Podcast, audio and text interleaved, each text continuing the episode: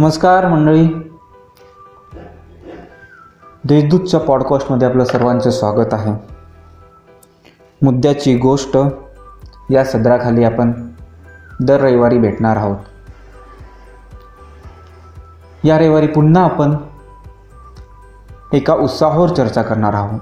तो उत्सव आहे लोकशाहीचा उत्सव.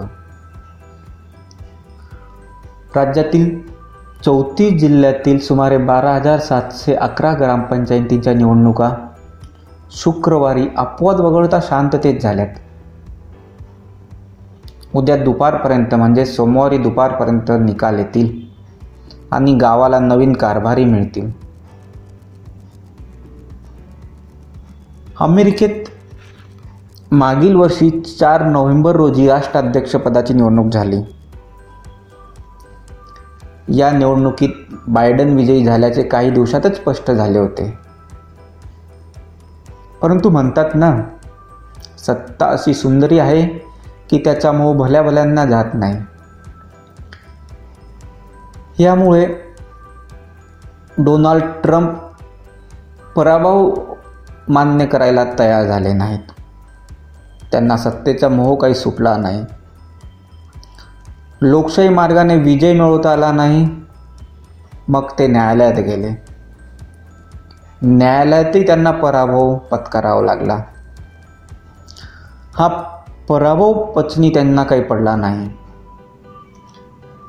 यामुळे आपल्याकडे ग्रामपंचायत निवडणुकींचा प्रचार शिगोला पोहोचला असताना डोनाल्ड ट्रम्प यांच्या समर्थकांनी अमेरिकेत गोंधळ घातला. गोंधळ काय? अमेरिकेच्या लोकशाहीचे धिंडवळे काढले. अमेरिकेतील संसद म्हणजे कॅपिटल बिल्डिंग. या कॅपिटल बिल्डिंग बाहेर गर्दी करून हिंसाचार सुरू केला. या हिंसाचारात पाच जण ठार झालेत. यानंतर वॉशिंग्टनसह अमेरिकेतील अनेक शहरात आजही दहशतीचे वातावरण आहे.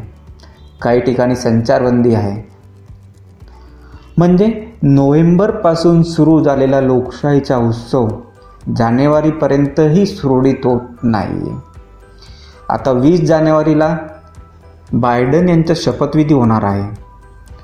परंतु अमेरिका अजूनही पूर्वपदावर आलेली नाही. आणि शपथविधी समारंभाला ट्रम्प जाणार नाही. दुसरीकडे ट्रम्प यांच्यावर महाभियोग आणण्यासाठी त्यांच्याच पक्षातील खासदारांनीही पाठिंबा दिला. चार वर्षाच्या कारकिर्दीत दोन वेळा महाभियोगाला सामोरे जाणारे ट्रम्प एकमेव राष्ट्राध्यक्ष ठरणार आहेत. आणि या महाभियोगातील आरोप अगदी स्पष्ट आहेत. बंडखोरीला चिथावणी.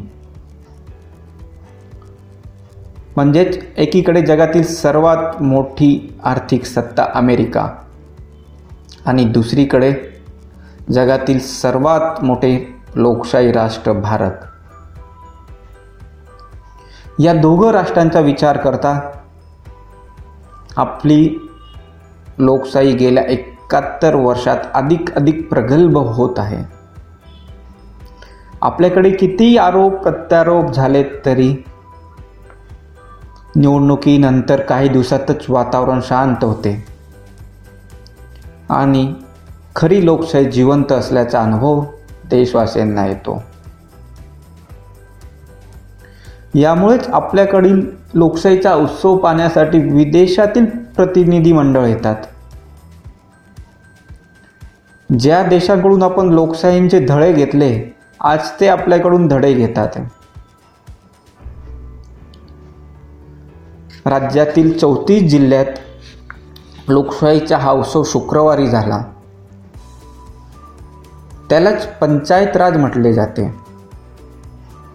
भारतासारख्या आकाराने मोठ्या व विविध संस्कृती असलेल्या देशात सत्तेचे केंद्रीकरण होऊन स्थानिकांना अधिकार मिळावेत आणि सुशासन यावे यासाठी पंचायत राज व्यवस्था निर्माण करण्यात आली.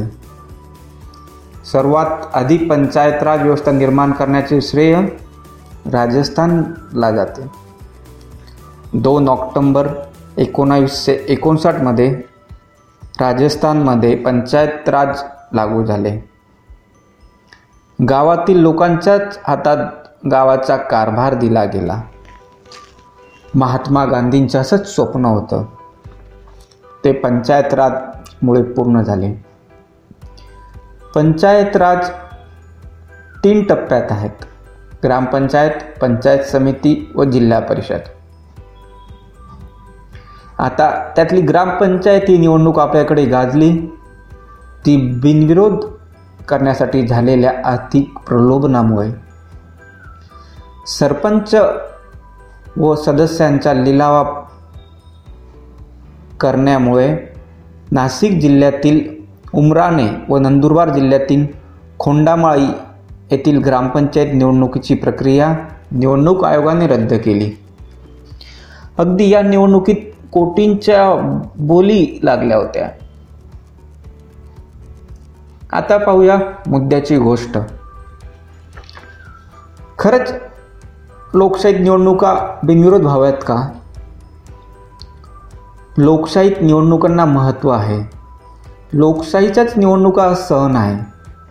निवडणुकाच नसतील तर लोकशाही काय मग मग ती राजेशाही किंवा हुकुमशाहीच झाली ना? मग बिनविरोध कशासाठी हव्या त्या निवडणुका? लोकशाहीचा श्वास जर निवडणुका आहेत तर तोच आपण काढून घेण्याचा का प्रयत्न करतोय? निवडणुका फक्त ग्रामपंचायतींच्याच बिनविरोध व्हाव्यात. आग्रह का? मग करा ना. आमदार खासदारांची निवडणुकी बिनविरोध करा. मुख्यमंत्री पंतप्रधानी बिनविरोध होऊ द्या. खर्चच वाचवायचा आहे. मग किती खर्च वाचणार? मग निवडणूक आयोगाची गरज राहणार नाही. मुळात बिनविरोध निवडणुकीचा आग्रह धरणे म्हणजे एक ती सत्ता सोपवणे नाही का? निवडणूक बिनविरोध झाली तर गावात विरोधक कोणी राहणार?